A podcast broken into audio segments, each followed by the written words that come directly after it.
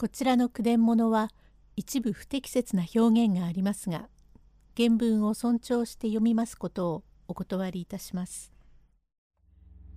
鏡ヶ池三竿の松影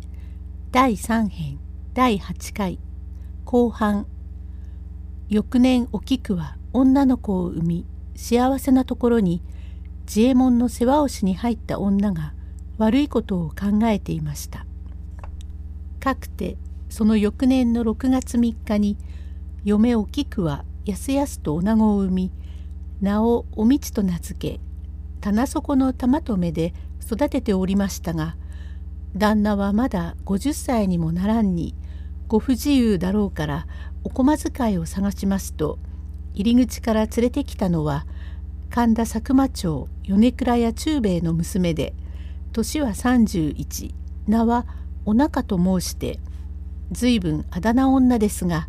色白くぽっちゃりとした愛嬌者。なかなか女才ない女でよくまめやかに働き嫁から自兵主人はもとより店の者下女下男に至るまで万事行き届くから内々の受けもよくそのうち自衛衛門はなんだか目がかすみ少し痛むと言い出したのは10月も過ぎて後のことだから前のことも忘れておりましたがお腹はしきりにやれそれと言って世話をしておると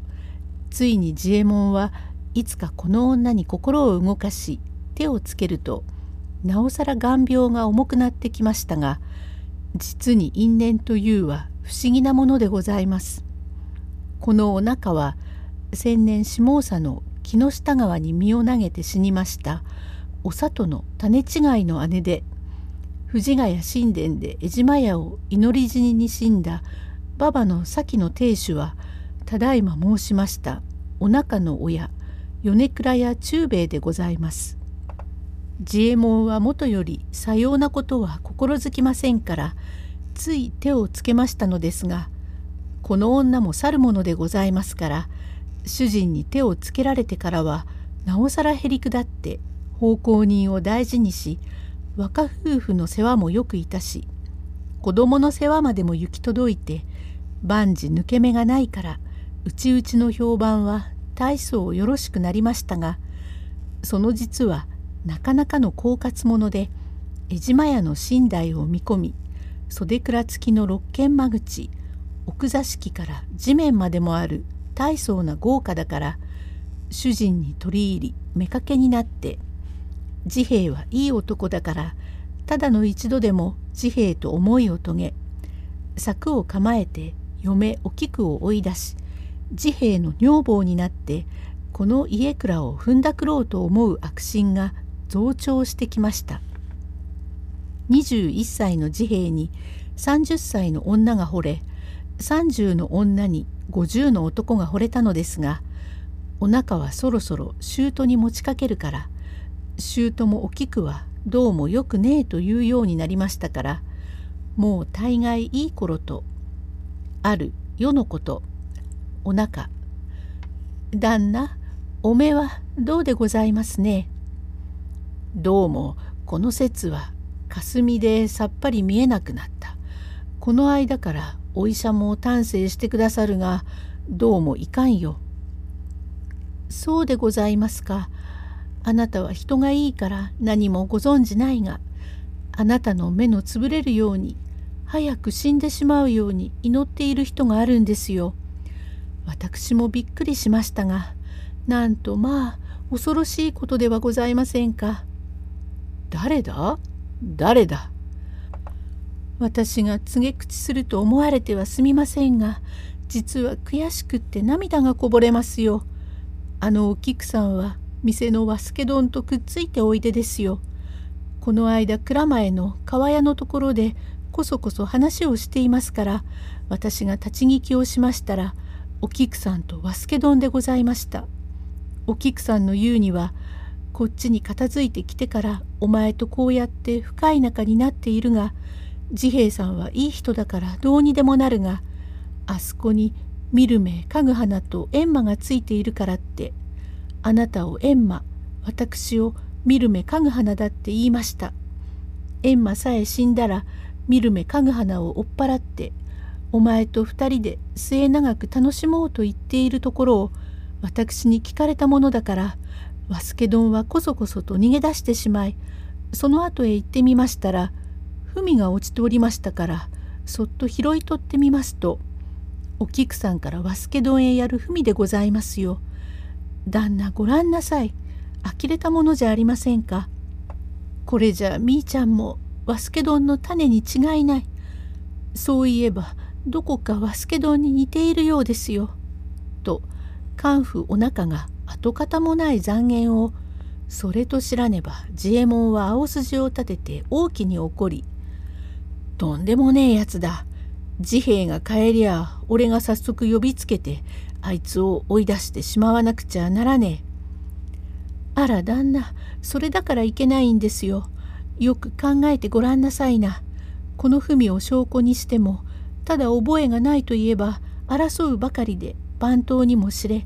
第一店ののれんに傷がつきますし私がそばについていて何かあなたに言ったようで私もよくないしこうやっておけばあなたと若旦那の恥になりますから。ただ出してしまっていいのはお菊さんで女の子は女につくものだから連れて行けとおっしゃれば姑の言いつけだもの若旦那も出されないとおっしゃる気遣いはありません。つまり若旦那のおため旦那のおためお家のおためですよ。こんなものが残っているとよくないから破っておしまいなさいよと言って文を裂いてしまいましてただ主人を煽り立てるから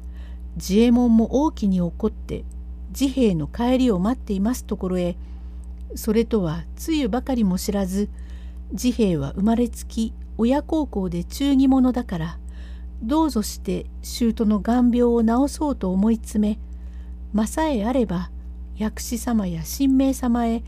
病気平癒の願掛けをしてまいりますが今帰ってきますとお腹おや若旦那お帰んなさい。治兵。衛お腹丼ありがとう。藤川様へ行って虫薬をいただいてまいりました。お父さんご容体はいかがでござりますか？ちっとお肩でもさすりましょうか。治右衛門。治兵。衛ここへ来い。来い。お前はかわいそうだ。気の毒なものだ。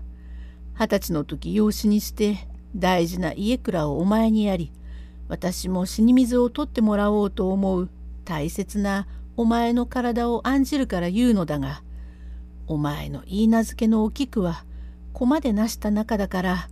私がこう言ったらお前心悪く思うだろうがあれは心得違いの女だからすぐ出してしまいな。あれはお屋敷育ちのわがまま者で一向世間の様子も知りませんから何かにつけお父様のお気に障りがちでございましょうがにわかに離縁をしろとおっしゃるは何か部長法でもいたしましたことでしょう。ご立腹でございますれば打っても叩いてもよろしゅうございます。私が成り代わりましてどうにもお詫びを申しましょう。それはいけない。ただ追い出しさえすればいいのだ。お前のためだから早く出しておしまいなさい。どういうことをいたしましたか？いいえさ、それは言えないよ。立って言えば、お前の恥、私の恥、店ののれんに傷がつくから言えない。そうして女の子は母親につくのが世間の通例だから、ミーボーもつけておやり。いいかえ？なんだかさっぱり分かりませんけれども私の恥はよろしゅうございますがお父さんや店ののれんに傷がつきますようなことをいたしては悪いやつあれをここへ連れてきまして長着いたしましょう。あれさそれじゃいけない。お前が大事だから言うのだよ。訳を言わないで出してしまうのが情けだ。お腹どん、どういうわけですか？お前、ご存知でしょうから聞かしてください。旦那、それだから私は心配しているんですよ。私が大旦那のそばにいて何かおだてたようでよくないからいろいろ心配してもただ手前たちの知ってるわけではない黙っていろとおっしゃるので口も出ないからまことに困っているんですよ。お気の毒様なわけで。自衛門お前黙っておいでなさい。口を出す幕じゃないよ。オラが出せというのに出せませんか。女房が可愛くって親の言葉を背いてもいいかい。と言われて治兵衛は親なり主人なりの大事な舅の言葉だから「はいかしこまりました」と言って立ち上がりますと次の間に聞いていた番頭金兵衛は忠義者ですから黙っていられず飛んできました。若旦那まあまあ私にお任せなさい。大旦那様大旦那様ただいま承れば若いお嫁さんをご離縁なさるとのこと駒でなしたものを離縁なさるとはどういうわけでございます？こりゃ承りましょう。それは言えないよ。ただ治兵衛の恥私の面目にかかり店ののれんに傷のつくことだから何も言えないね。お店のおのれんに傷がつきますことがありましては番頭の私が相すみませんから一通り承りたい。お菊様もとって18で子持ちにおなり遊ばしてもまだお年が行きませんから万事不行き届きがちでございましょうがそこは私が成り代わってお詫びをいたします。どうぞご勘弁を願います。おい金兵衛殿お前が何も言うには及びません。大事な養子に傷をつけたから離縁をしろというのだ。お前の女房でも出せというのじゃあるまいし余計なことだ。ですがね旦那どこがおためになりません。第一ご亭主を大切にしてさ親子を大切になさいますし万事折り目正しく針仕事はよくできお屋敷者だからおとなしく近所でもあんないい嫁はないと芝中で大した評判ですよ。その結構なお方を離縁とおっしゃるはあんまりご無理でございます。お言葉を背くではありませんが子供衆もできたことですから何も恩愛を咲くには及びますまい。なんだ高慢な番頭ぶりしやがって店ののれんに傷のつくことなら俺に話せなんて大層なことを言うが貴様が12の時奉公に来て寝小便をしたことを忘れたか。なんぞと言うと寝小便寝小便とおっしゃるが私は今までに寝小便は二度しかしません。あなたが何とおっしゃろうがどうあっても私が出させません。へえあなたのお心が違いますから金兵衛が遮って乙女申します。おやこいつ何を言うのだ。とうちもしかねない様子だから治兵衛なんだね金兵衛殿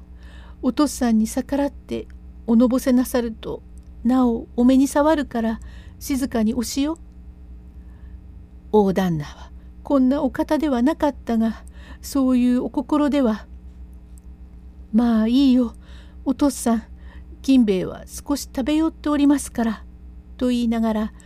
無理に手を取り店の方へやりました。第9回へ続く